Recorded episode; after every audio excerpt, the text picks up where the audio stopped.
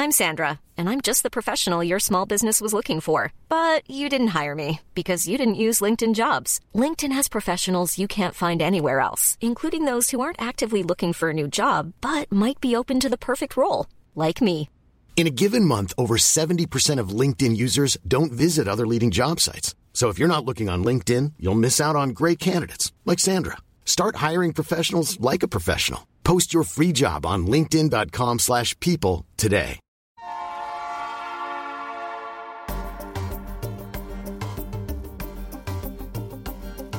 La Finanza Amichevole, il podcast che semplifica il concetto ostico della finanza per renderlo alla portata di tutti, curato e realizzato da Alessandro Fatichi.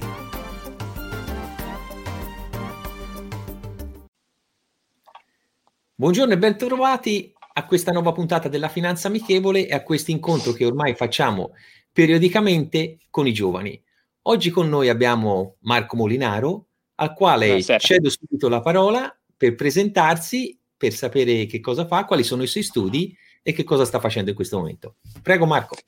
Ciao Alessandro, innanzitutto ti ringrazio per l'invito perché comunque ho visto da poco che sei partito con questo progetto e ti voglio fare i complimenti perché è un qualcosa di nuovo ma soprattutto molto interessante. Allora, come hai detto tu, mi presento, sono Marco Molinaro, sono un ragazzo di 23 anni, sono al primo anno fuori corso di economia aziendale e sono a meno due esami dalla laurea, quindi sono prossimo. E, mm, niente, come, come mi hai invitato tu un po' di tempo fa, qualche settimana fa, ho accettato volentieri l'invito, eh, poiché sono appassionato di economia e di finanza e ovviamente mi- ho molte domande da farti, ma Eh, soprattutto, eh, ovviamente, soprattutto questo format, eh, diciamo, è una sfida nuova perché è la, pr- è la prima intervista che, diciamo, affronto da, da giovane universitario, quindi ti ringrazio soprattutto.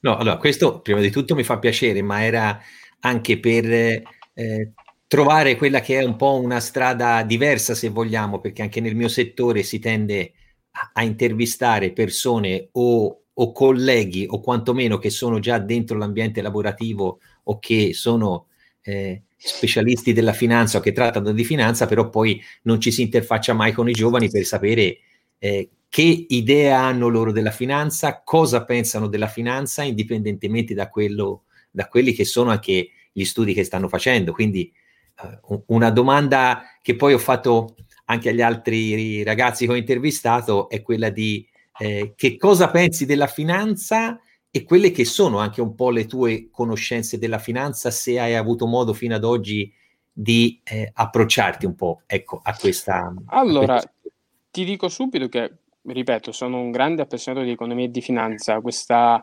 passione, tra virgolette, nasce l'ultimo anno di liceo, comunque tra l'ultimo anno di liceo e il primo anno di università.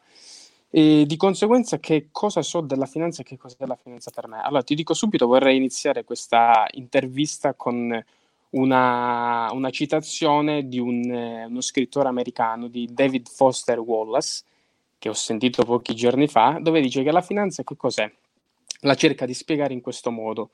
Due pesci giovani nuotano un, nel mare e di conseguenza nuotando incontrano un pesce anziano. Questo pesce anziano che cosa fa? Incontrando i giovani, andando incontro a questi giovani pesci, dice è fredda l'acqua stamattina ragazzi? E se ne va via. I giovani ragazzi si guardano e dicono ma che cosa cazzo è l'acqua?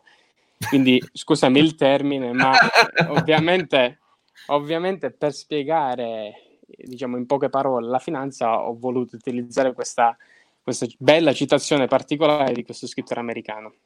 Di conseguenza, che cosa voglio dire con questa, con questa, con questa citazione? Che comunque la finanza è un mondo totalmente affascinante, eh, ma nello stesso tempo è fondamentale ne- ne- nelle società, comunque nella società in cui viviamo oggi.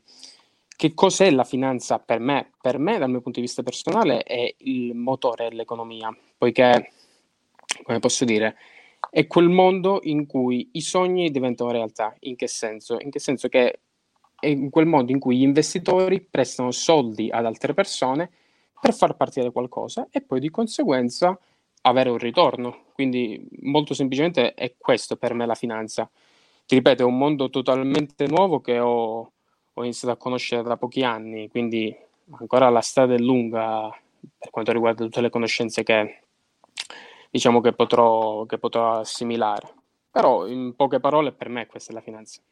No, ma ehm, è, è, una cosa che mi interessa tantissimo questa, perché eh, indipendentemente da quello che è la considerazione, e non mm-hmm. per nulla, come dico eh, spesso in questi giorni, eh, chiamare un progetto la finanza amichevole è abbastanza... Eh, ha un controsenso se vogliamo, perché a volte la finanza di amichevole c'ha ben poco, però avere o sentire un, un giovane che comunque ha una considerazione della finanza, indipendentemente da quella che è la sua formazione, che comunque è un qualcosa che poi porta a, a, un certo tipo di sviluppo, che può essere una visione da un punto di vista di investimenti, da una visione che riguarda anche l'aspetto di costruire quello che può essere un futuro se un domani uno eh, ha intenzione anche di iniziare un'attività per conto proprio, eccetera. È chiaro che poi economia e finanza, come ho detto anche in, in un'intervista di, in questi giorni, è, sono, fra virgolette, abbastanza collegate, se vogliamo. Anzi, la finanza è una branca dell'economia a tutti gli effetti. Eh, certo è che eh, siamo arrivati a un punto dove un po' la finanza a volte soppianta l'economia stessa e quindi dobbiamo cercare anche a volte di ritornare su quella che è un po' più eh, la realtà perché se poi ci si discosta troppo dall'economia reale e si entra troppo sull'aspetto, se vogliamo, finanziario, si rischia di avere due cose che poi alla fine sono troppo scollegate tra loro. Esatto. E poi esatto. alla fine eh, praticamente eh, non lo sono. Quindi quello che è lo sviluppo anche dei tuoi studi, eh, quindi è, è, può avere uno sbocco o quelli che potrebbero essere gli interessi o anche gli sbocchi professionali che potrebbero eh, interessare chi svolge gli studi che stai facendo te ora? Guarda, non ti nascondo che comunque, eh, essendomi appassionato da poco tempo alla finanza e all'economia in generale, eh, vorrò in futuro lavorare comunque in questo mondo, soprattutto nel, negli istituti di credito, quindi nelle banche, nei fondi di investimento. È un mondo, guarda, un mondo molto competitivo, eh, però eh, di conseguenza è, fondamentale che noi ragazzi eh, ambiamo a posizioni importanti, perché se non... Eh, guarda, come dico spesso con, con, i miei amici, io intorno a me vedo molti ragazzi che si accontentano, cioè ragazzi che decidono di lavorare nelle, nelle, pubbliche amministrazioni o comunque si accontentano con poco e quindi di conseguenza scegliere di lavorare in questo mondo è anche una, è una grande sfida personale, comunque ti metti... In ti, gioco. Diciamo, ti metti in gioco, esatto, ti metti in gioco, quindi di conseguenza non è solamente una passione, ma è anche una sfida con te stesso e cercare di dimostrare a te stesso che puoi raggiungere determinati obiettivi. Ovviamente il lavoro deve essere dettato dalla passione, perché è fondamentale alzarsi ogni mattina con un obiettivo, cioè non dobbiamo continuare a pensare che alzarci ogni mattina è un caso, cioè ognuno si deve alzare con un obiettivo, avere una giornata programmata e fare determinate cose. Quindi secondo me, dal mio umilissimo punto di vista, quindi di no. conseguenza ripeto che è anche una sfida personale cercare di intraprendere una carriera nel mondo della finanza. Di conseguenza ti dico che i, i miei studi proseguiranno sicuramente con la laurea magistrale, ancora non so dove, poiché eh, sto, sto, terminando gli studi della laurea 3 della, della laurea triennale, appunto, e quindi mi sto guardando anche intorno, però non ti nascondo che... Hai già sì, un'idea? Studi, sì, quale, sicuramente. Essere? L'Ateneo in cui andrò a studiare sì. o... L'Ateneo. Guarda, come Ateneo, l'Ateneo sicuramente come tutti sapranno, il miglior Ateneo dal punto di vista di Atenei privati è la Bocconi in Italia. Quindi non ti nascondo che a breve affronterò i test per, questa, per entrare appunto in, questa, in questo famosissimo e rinomato Ateneo. Però di conseguenza ci sono tante altre scelte, quali Bologna, Trento, Roma stessa, la Luis, quindi la, la, la scelta è molto ampia però bisogna saper, ehm, sapersi guardare intorno. E in quest'ottica ti dico, faccio una bella citazione di Oscar Farinetti, il fondatore di Italy, che dice che nella realizzazione di un progetto la parte fondamentale è lo screening, cioè quello di guardarsi intorno. È fondamentale prima guardarsi intorno e capire bene su che cosa andare a lavorare. Cioè le scelte non devono essere dettate al caso. Quindi questa è una parte fondamentale. Scegliere in quale ateneo formarsi, completare gli studi e sapere cosa si vuole fare in futuro è fondamentale. Ecco, e oltre all'ateneo, hai già anche un'idea di quella che potrebbe essere la, la specializzazione che andrai a fare? Ti sei fatto guarda, diciamo, uno screening di quelle che potrebbero essere, una volta finita la triennale, quello che può essere lo sbocco che eh, per quello che riguarda il tuo obiettivo finale nel mondo del lavoro, quello che potrebbe essere il, diciamo, la specializzazione più adatta a quelle che sono le tue esigenze? Guarda, la specializzazione più adatta non lo so ancora, principalmente eh, sicuramente una specializzazione in finanza. In finanza, poi ovviamente il corso, il corso di laurea varia da università a università, quindi più o meno i macro argomenti che mi interessano riguardano la finanza in generale quindi sicuramente finanza, mercati, regolamentazione dei mercati. Quindi di conseguenza la scelta è dettata anche dall'Ateneo in cui, in cui andrò a studiare. Però no, ovviamente sarà uno studio incentrato sicuramente sulla finanza.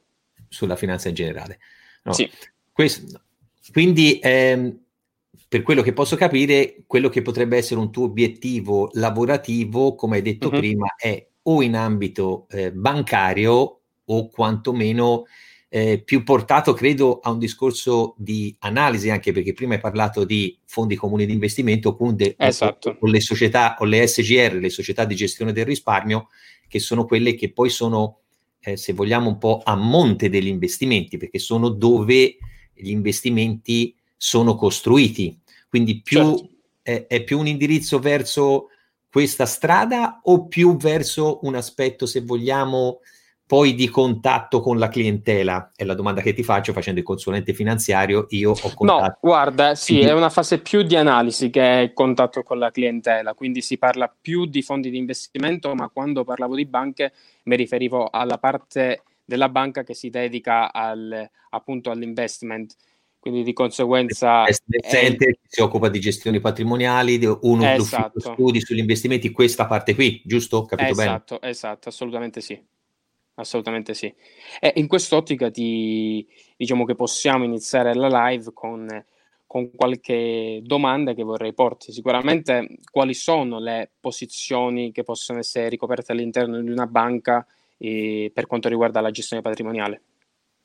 Allora, ehm, considera che allora, la parte che sta appunto a monte, come si diceva prima, uh-huh. eh, ci sono varie aree all'interno eh, di strutture finanziarie che poi possono anche non essere eh, banche, ma possono essere anche, come si diceva prima, società di fondi, società di gestione del risparmio o società specifiche che fanno esclusivamente investimenti, ma che sono sempre ovviamente nell'ambito finanziario. Quindi si parte uh-huh. da eh, istituti di credito dove ci può essere il team che si occupa dell'analisi e di quella che è la gestione del, proprio della scelta degli investimenti, che poi questa scelta degli investimenti viene trasmessa ai private banker, ai consulenti finanziari o alle filiali stesse bancarie, che, eh, perché ven- vengono fatte quelle che sono le analisi sia da un punto di vista macroeconomico e anche uh-huh. da un punto di vista finanziario a livello di prodotti.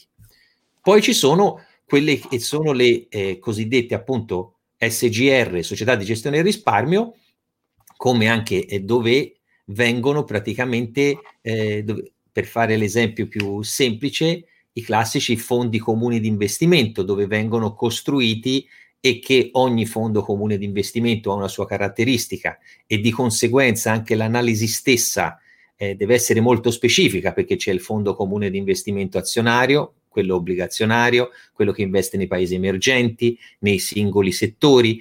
Quindi all'interno di questi team c'è le persone che si occupano di tutto il mondo dell'analisi che poi viene eh, trasformato su quello che è l'aspetto prettamente operativo, perché c'è sicuramente l'analista finanziario o l'analista tecnico che poi dà quelle che in ba- sono in base alle analisi o agli studi le indicazioni a l'operatore per poter comprare o vendere determinate cose che poi rimangono all'interno della stessa struttura del fondo di investimento, per fare certo. ehm, l'esempio più semplice. Oppure sempre anche all'interno di strutture eh, finanziarie o quantomeno di banche, compagnie, eccetera, ci sono anche i cosiddetti team che si occupano delle gestioni patrimoniali e la gestione patrimoniale nella sua natura è un contenitore dove eh, gli investitori eh, partecipano e in base a quelle che poi sono le caratteristiche di questa gestione patrimoniale che poi ha, può avere delle similitudini come un fondo di investimento, perché una gestione patrimoniale può essere azionaria, bilanciata, eh, può investire in determinati settori, in altri no, e quella è una scelta poi dell'investitore di partecipare a questa tipologia di investimento.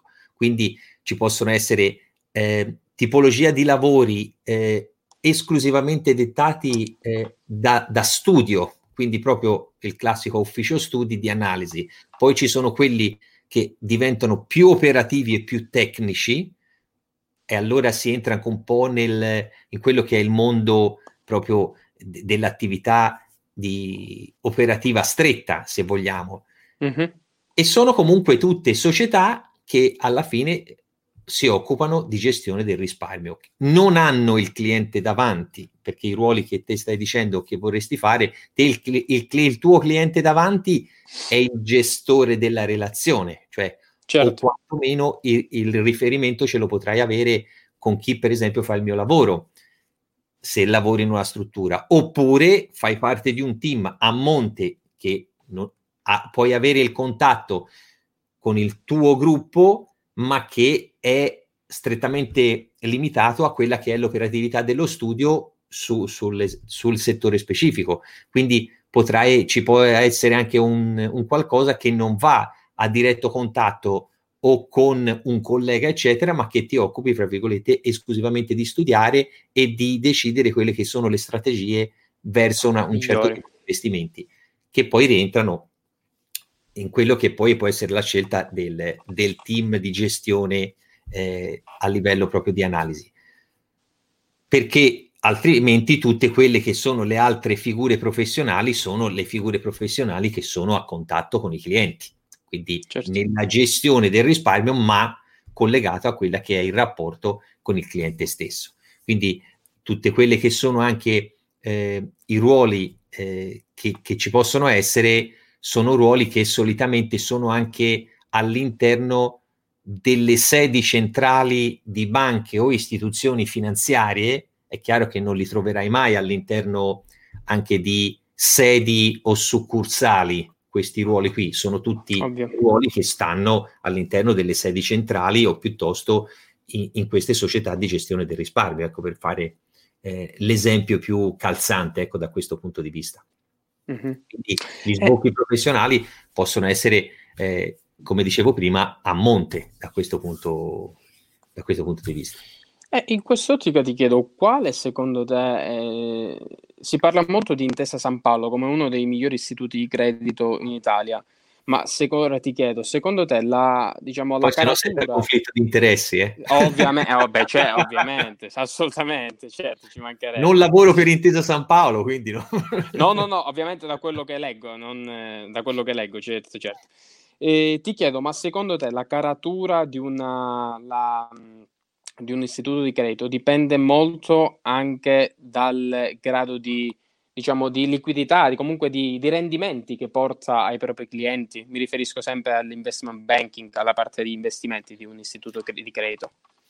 Allora, eh, il discorso relativo alla solvibilità di un istituto di credito va uh-huh. anche oltre questo aspetto perché si entra poi in tutto quello che è il meccanismo, parlando di, della banca tradizionale, senza ovviamente fare nomi, dove certo, ovviamente c'è un discorso relativo alla raccolta e a, agli impieghi, cioè al dare e prestare denaro. Quindi queste due differenze e soprattutto su quelli che sono i rischi nel prestare il denaro, quello è chiaro un termometro fondamentale che stabilisce quella che è la solvibilità o meno di un istituto di credito, per, per dirla nella, nel modo più eh, basilare possibile, se vogliamo. Uh-huh. Se si parla invece di strutture come potrebbero essere le società di gestione del risparmio e quindi che sono le strutture che acquisiscono i soldi dei eh, risparmiatori, la solvibilità uh-huh. è dettata dagli investimenti che fanno e dove li fanno.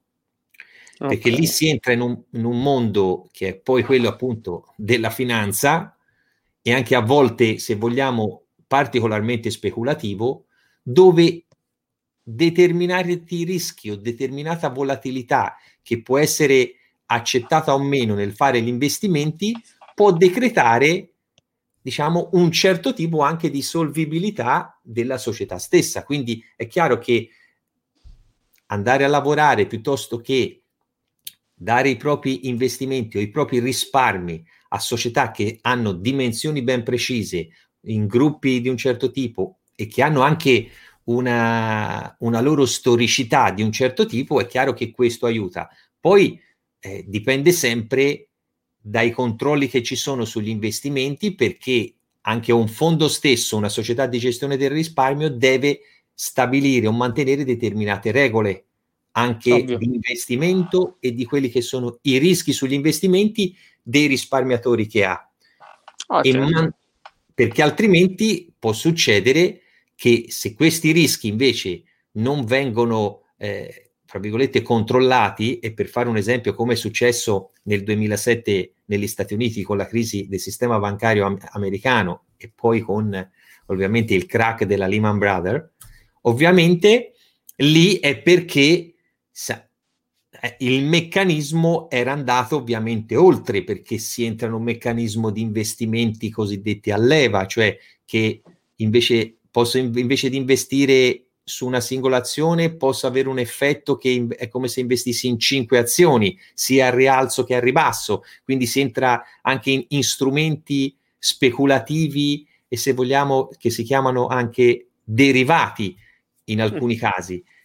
Questo, l'utilizzo anche di troppi strumenti particolarmente complessi e particolarmente rischiosi, può decretare quella che può essere non dico la solvibilità, ma il rischio sull'investimento, perché poi la solvibilità a tutti gli effetti in una società di gestione del risparmio è, è dettata dai risparmi che gli vengono dati. Se certo. poi i, i, i, gestori sbagliano e investano su qualcosa che perde valore, cioè, purtroppo è il risparmiatore che ci sta, sta rimettendo sull'investimento per, per, renderla più chiara possibile. Sì, Però... ma anche perché, scusami se ti interrompo, ma anche no. perché nella, nella, nella, maggior parte dei casi, anzi quasi in, tutti, in tutte le società di gestione di risparmio, è, la, è il fondo che si deve adeguare alle richieste del cliente. Quindi in base al grado di rischio del cliente, poi il fondo si regola di conseguenza. Partiamo da un presupposto.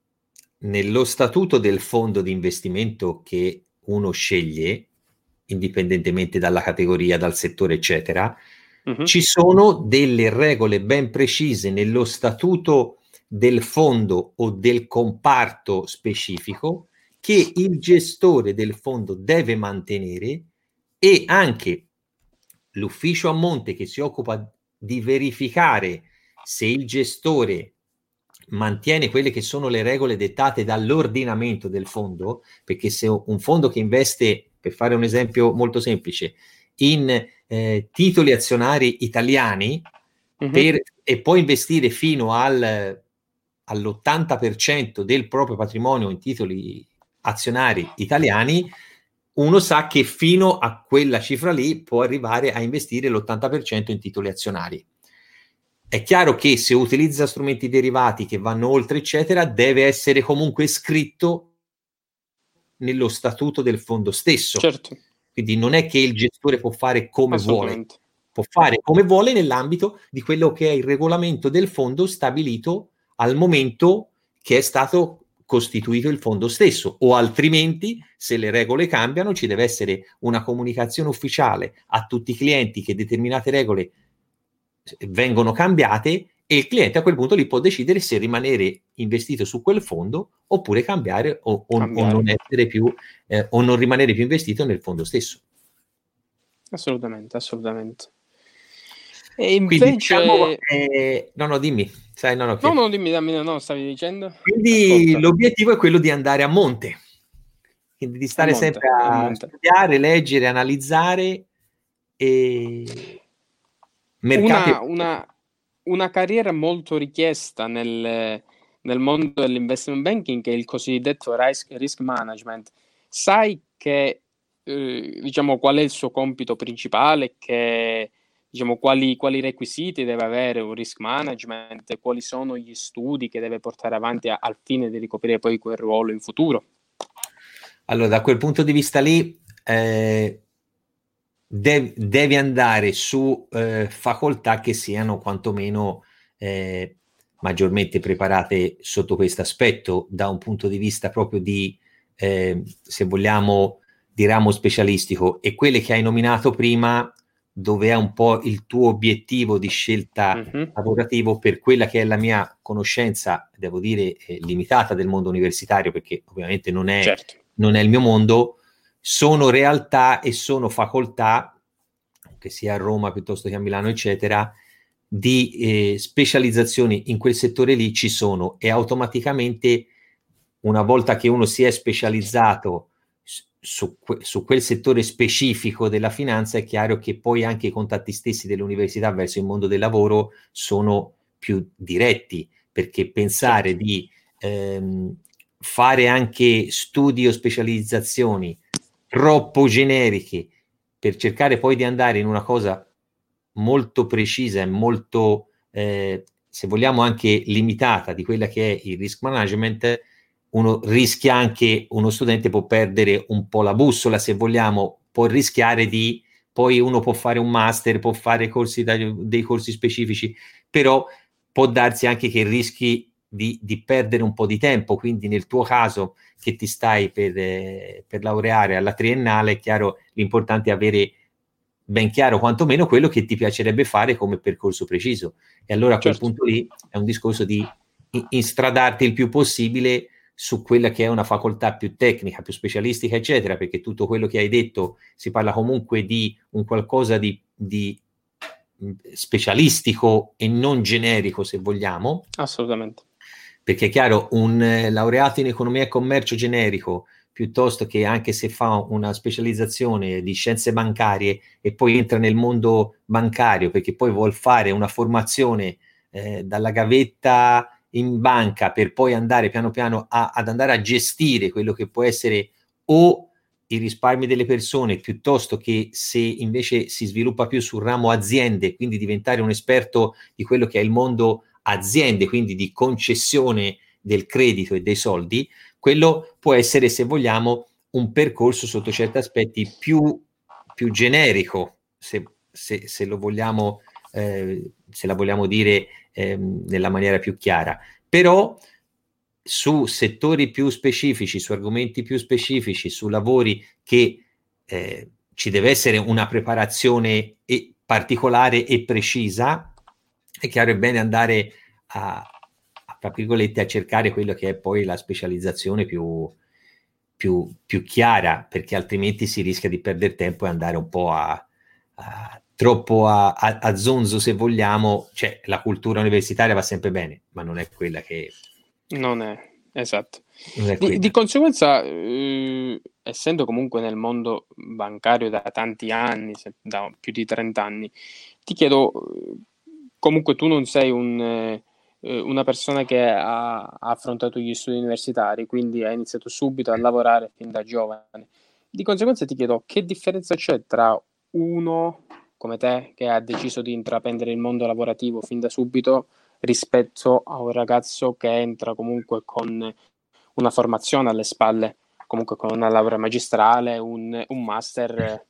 Cioè, ti chiedo qual è, quali sono le possibilità di, di fare carriera, cioè, che differenza c'è tra uno che entra come te in un settore di un istituto di credito o un ragazzo uh, con un master, ripeto, ripeto, con una magistrale o un master alle spalle diciamo, allora, si trova un po' più avanti a te, un po' più allora, dietro. La premessa che va fatta fonda- eh, di base è, è, è, una premessa che riguarda anche il, il tempo anagrafico, e cioè che il, eh, ho iniziato a lavorare nel 1986, dove uh-huh. il mondo universitario che era sviluppato, ma finito il diploma o quantomeno le, le, le superiori, le possibilità di entrare nel mondo del lavoro erano elevatissime. Quindi non era un... e anzi, chiaro, se uno poi andava all'università si specializzava ancora di più e quindi la sicurezza del posto di lavoro era certa perché aveva ancora più specializzazione. Come ho detto anche nell'intervista fatta ieri con un altro giovane, sono stato fortunatissimo a trovare un direttore che mi ha dato carta bianca, mi ha formato e mi ha dato tutti gli strumenti per poter imparare fin da giovane. Quindi ho fatto una formazione sul campo e sono stato fortunato. Certo è che una persona oggi che finisce le superiori, bravo quanto sia, fa un percorso di gavetta e lo può fare, può avere la fortuna di entrare eh, in una banca o in qualsiasi altro istituto e poi fare la gavetta passo passo, eccetera, ma la possibilità di specializzarsi ce l'ha molto meno oggi. Cioè ce l'ha molto meno perché la specializzazione certo. forte viene fatta all'università e non solo alla triennale, ma soprattutto alla, alla magistrale, la parte di specializzazione forte. Quindi il paragone in questo momento non si può fare per il semplice fatto che erano e sono epoche completamente diverse e dove le opportunità erano diverse. Mi permetto di dire, faccio una critica al mondo del lavoro in generale, e non dico soltanto il mio, che oggi la possibilità di eh, imparare o trovare persone che ti danno la possibilità di imparare in maniera, eh, se vogliamo, forte sul campo, secondo me negli ultimi 10 o 15 anni questa cosa è venuta meno. È per questo che viene richiesta sempre più una formazione teorica di base importante e che quindi vuol dire eh, hai una, già una base di partenza solida e quindi appena entri nel mondo del lavoro hai già una conoscenza di base. Il problema in Italia è un altro e, e la differenza è lo scollamento che c'è tra gli studi e il lavoro. Il, gli studi e il lavoro in Italia sono troppo scollegati tra loro e in tutti i settori uno può essere bravissimo, ha studiato tanto, ha fatto un sacco di certificazioni, si trova nel mondo del lavoro la mattina dopo e si trova praticamente totalmente spaesato. Perché questa unione tra certo. lavoro e studio in Italia non c'è, o perlomeno c'è pochissimo. E quindi mi dispiace insomma, per i giovani, perché sì, persone anche altamente specializzate con master, laurea, eccetera, entrano nel mondo del lavoro e si trovano dalla mattina alla sera spiazzati come se eh, a, a, fossero arrivati da un altro pianeta. Non è una critica che faccio al sistema scolastico in Italia, perché è, è troppo scollegato dal mondo del lavoro e ci dovrebbe essere su tutti i settori più collegamento e più cose che eh, possono interagire. Poi ci sono settori o anche in regioni particolari, in aziende particolari, dove eh, gli istituti sono molto collegati a, alle aziende del posto, e un esempio su tutti è la Ferrari, dove gli istituti tecnici che si trovano a Maranello piuttosto a Modena, eccetera, hanno un eh, collegamento diretto a quello che è il mondo del lavoro. E, e, questo, e questo è importantissimo. Questa è una cosa che andrebbe sviluppata ancora di più. Alessandro, mi senti? Io sì, sì, sento bene. Alessandro? Io ti sento bene. Abbiamo perso Alessandro. Allora, siamo arrivati a una mezz'oretta di, di chiacchiera. Ci siamo perso. Eh, sai, le linee in questo periodo siamo tutti sovraccaricati da, da, dalle linee informatiche in questo periodo. Allora, senti Marco, allora, siamo arrivati a, alla nostra mezz'oretta di chiacchiera, quindi era, era mm-hmm. importante presentarsi, soprattutto presentare te, sapere chi sei, cosa fai, eccetera. Quindi questa poi è un'opportunità, come ci siamo detti, eh, nelle prossime volte che riusciremo a, a scambiarci queste due a, a altri, mh, queste non tanto chiacchiere, ma di affrontare argomenti specifici su eh, tematiche specifiche che riguardano ovviamente la finanza. E quindi è un modo sia per svilupparla insieme su argomenti che ti possono interessare e anche che possono interessare poi le persone che, che ci stanno ad ascoltare. Ecco.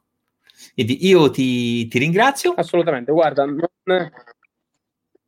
ti ringrazio io, vedo l'ora di ricevere il prossimo invito, visto che ho ancora tante domande da farti e ancora tanto da raccontare. No, questo guarda, mi fa un sacco piacere, quindi è un'occasione per portare avanti ancora argomenti più, ribadisco, più specifici e che possono essere sviluppati nella maniera più chiara. Quindi il motto è sempre lo stesso, rendiamo la finanza amichevole, vi aspettiamo alle, ai prossimi episodi. Grazie di tutto, ciao Marco. Un saluto.